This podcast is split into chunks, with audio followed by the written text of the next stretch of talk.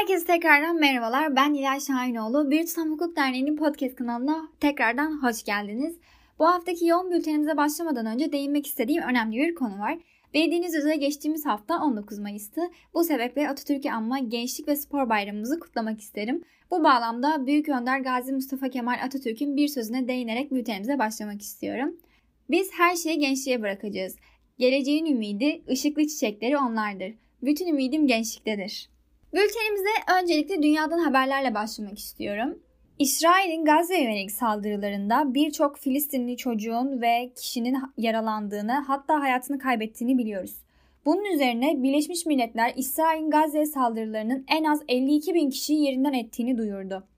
Son alınan haberlere göre İsrail ve Hamas arasında hafta boyunca süren çatışmalardan sonra Mısır'ın aracılığıyla Cuma gecesi saat 2'de yürürlüğe giren bir ateşkes ilan edildi. Ateşkese rağmen Mescid-i Aksa'da cuma namazından sonra İsrail polisleriyle Filistinliler arasında çatışmalar yaşandı. ABD Başkanı Joe Biden telefonda görüştüğü İsrail Başkanı Benjamin Netanyahu'ya İsrail'in terörist gruplara karşı kendini savunma hakkını desteklediğini, Filistin Devlet Başkanı Mahmut Abbas'a ise Hamas roketlerinin son bulması gerektiğini söyledi.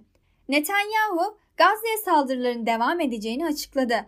CNN'de yayınlanan bir analizde Biden'ın kendi partisinin içinden İsrail'e verilen desteğe karşı ciddi bir tepki olduğu ifade edildi. Buna ek olarak Biden yönetimi İsrail'e 735 milyon dolarlık silah satışını onayladı. Ayrıca ABD Birleşmiş Milletler Güvenlik Konseyi'nin krize yönelik ortak açıklama yapmasını bir kez daha engelledi. Cumhurbaşkanı Erdoğan ABD'ye Filistin toprakları kanla yıkanıyor. Siz de buna destek veriyorsunuz cümleleriyle tepki gösterdi. Erdoğan, Kudüs'ün üç dinin temsilcilerinden oluşan bir komisyon tarafından yönetilmesini önerdi. ABD Dışişleri Bakanı Antony Blinken, Gazze'de uluslararası medya kuruluşlarının ofislerinin bulunduğu ve İsrail tarafından yıkılan binada İsrail'in iddiasının aksine Hamas'ın faaliyet gösterdiğine dair bir kanıt görmediğini söyledi ve açıklama istedi. Blinken sivillerin korunması çağrısında bulundu ve ateşkes arayışı olması halinde destekte bulunacaklarını söyledi. Olağanüstü toplanan Birleşmiş Milletler Güvenlik Konseyi'nde Rusya müzakerelere ev sahipliği yapmayı teklif etti. Çin, ABD'yi Birleşmiş Milletler Güvenlik Konseyi'ne destek vermemekle suçladı ve desteğe çağırdı. ABD diplomatik girişimlerinin devam ettiğini duyurdu. İslam İşbirliği Teşkilatı, Birleşmiş Milletler Güvenlik Konseyi'nin İsrail'in saldırılarını durdurma konusunda sorumluluk üstlenmediği takdirde Birleşmiş Milletler'e başvurulacağını açıkladı. Filistin'de Birleşmiş Milletleri savaş suçu işleyen İsrail'e yaptırım ve silah ambargosu uygulamaya davet etti. Avusturya Büyükelçisi Ozan Ceyhun, Cumhurbaşkanı Erdoğan'ın ülkedeki Başbakanlık binasında İsrail bayrağı çekmesiyle ilgili Avusturya devleti herhalde soykırıma tabi tuttukları Yahudilerin faturasını Müslümanlara ödetmeye çalışıyor. Sözleri sebebiyle Avusturya Dışişleri Bakanlığı'na çağrıldı. ABD Dışişleri Bakanlığı, Cumhurbaşkanı Erdoğan'ın pazartesi günü söylediği bunlar kan emmekle ancak doyar sözlerinin bir antisemitizm örneği olduğunu savundu ve şiddetle kınadı. AK Parti'den ise Filistinlileri katledenlere karşı çıkmayı antisemitizm olarak yaftalayanların Filistin düşmanı olmadıklarını izah etmeleri gerekir açıklaması geldi. Dışişleri Bakanlığı da ABD'den yapılan açıklamaları bütünüyle reddetti. Hafta sonu ABD, Birleşik Krallık, Almanya, Hollanda ve Yunanistan başta olmak üzere dünyanın farklı yerlerinde Filistin'e destek gösterileri düzenlendi. Ermenistan, Türkiye'nin geçtiğimiz yıl Dağlık Karabağ'daki savaşta Azerbaycan'a destek verdiği şikayetiyle Avrupa İnsan Hakları Mahkemesi'ne başvuruda bulundu. Avrupa İnsan Hakları Mahkemesi 2016'da taraftarları ideolojik slogan attığı gerekçesiyle 3 puanı silinen ve para cezası alan Ahmet Spor ile ideolojik propaganda yaptığı gerekçesiyle 12 maç men ve para cezasına çarptırılan futbolcu Deniz Naki'nin ifade özgürlüğü ve adil yargılanma hakkının ihlal edildiğine hükmetti. Ahim Türkiye'yi kulübe ve Naki'ye tazminat ödemeye mahkum etti. Avrupa İnsan Hakları Mahkemesi Berat Albayrak'ın Red Hack adlı hacker grubu tarafından sızdırılan e-postalarını haberleştirdikleri için tutuklanan gazeteciler Tunca Öğreten ve Mahir Kanaat'ın ifade özgürlüklerini ihlal edildiğine hükmetti. Avrupa Parlamentosu Türkiye'nin Avrupa Birliği'ne tam üyelik müzakere sürecinin askıya alınması çağrısında bulunan raporu 64'e karşı 480 oyla kabul etti. Kararın arkasında hukukun üstünlüğü, temel haklarda gerileme, tersine işletilen kurumsal reformlar, çatışmacı dış politika ve AB karşıtlığı gerekçeler yer alıyor. Rapor, Türkiye ve Ermenistan halklarının barışına katkı sağlaması için Türkiye'ye 1915 olaylarını soykırım olarak kabul etmesi çağrısında bulunuyor. Osman Kavala'nın serbest bırakılıp yeniden tutuklanması kınanıyor. Türkiye'nin Doğu Akdeniz'de gerçekleştirdiği tüm hamleler yasa dışı olarak görülüyor. Ekonomik açıdan Türkiye'yi Avrupa ekseninde tutacağı öngörülen Gümrük Birliği'nin modernizasyonunu mevcut koşullarda gerçekçi bir vizyon ortaya koyamadığının altını çiziyor. Şimdi ise ülkemizden haberlerle bültenimize devam ediyoruz.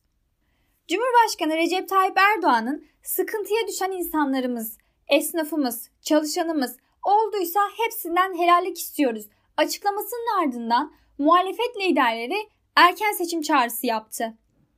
CHP milletvekilleri Sera Kadıgil, Mahmut Tanal ve Ali Mahir Başarır 15 Temmuz Şehitler Köprüsü'ne 128 milyon dolar nerede yazılı bir pankart astı. Vekiller polisle yaşadıkları sözlü tartışma sonrasında bir süre asılı tuttukları pankartı topladı. İçişleri Bakanlığı İstanbul Büyükşehir Belediye Başkanı Ekrem İmamoğlu hakkında 2020'deki 15 litre dezenfektan alımında devletin zarara uğratıldığı iddiasıyla ör inceleme başlattı. Yazılı savunma veren İmamoğlu, belediye başkanlarının mali yönetim sisteminde kanunen harcama ve ihale yetkilisi sıfatı taşımadığını belirtti.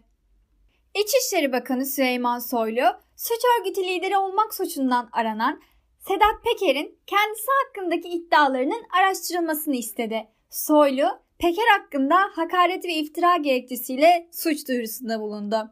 Peker, yayınladığı 5. videoda Soylu'nun bir akrabasının Çevre ve Şehircilik Bakanlığı'ndaki imar işleriyle ilgilendiği, Soylu'nun yargının içine kendisinin yakın isimleri yerleştirdiği, kendisine koruma polislerini yurt dışı gezilerine götürmek gibi imtiyazlar verdiği, Soylu'ya Demokrat Parti liderliği sürecinde yardımcı olduğu ve bakanlıktan istifa ederken internette destek mesajları hazırlattığı gibi pek çok iddiada bulunmuştu.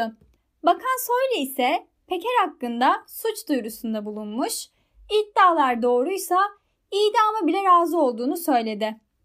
Muhalefet Peker'in iddialarının susurluktan beter olduğunu ifade ederek tepki göstermiş ve Soylu'nun istifasını talep etmişti.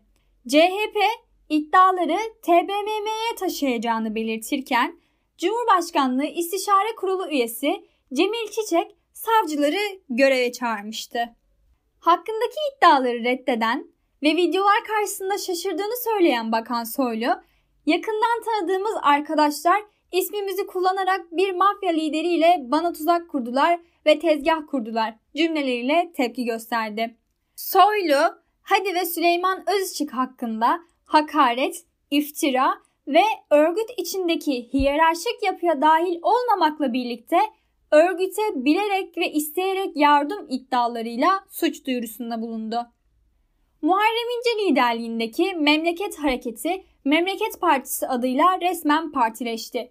İnce oy birliğiyle genel başkan seçilirken CHP'den ayrılan Gaye Ussuer genel başkan vekili, Hakkı Akalın genel sekreter, yine CHP'den istifa eden milletvekilleri Mehmet Ali Çelebi, Hüseyin Avni Aksoy ve Özcan Özel de genel başkan yardımcısı oldu. Viranşehir Savcısı Eyüp Akbulut, esenlik bildirisi başlığıyla bir video yayınladı.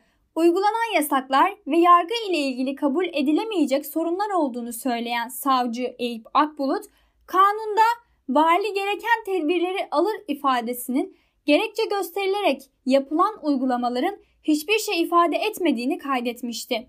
Akbulut bu uygulamaların bu kanuna istinaden yapılamayacağını savunmuş, Kabahatler Kanunu'nun 32. maddesinin istismar edildiğini söyleyerek emrin yahut yasaklamanın kanunda açıkta düzenlenmesi gerektiğini fakat burada böyle bir unsur bulunmadığını dile getirmişti.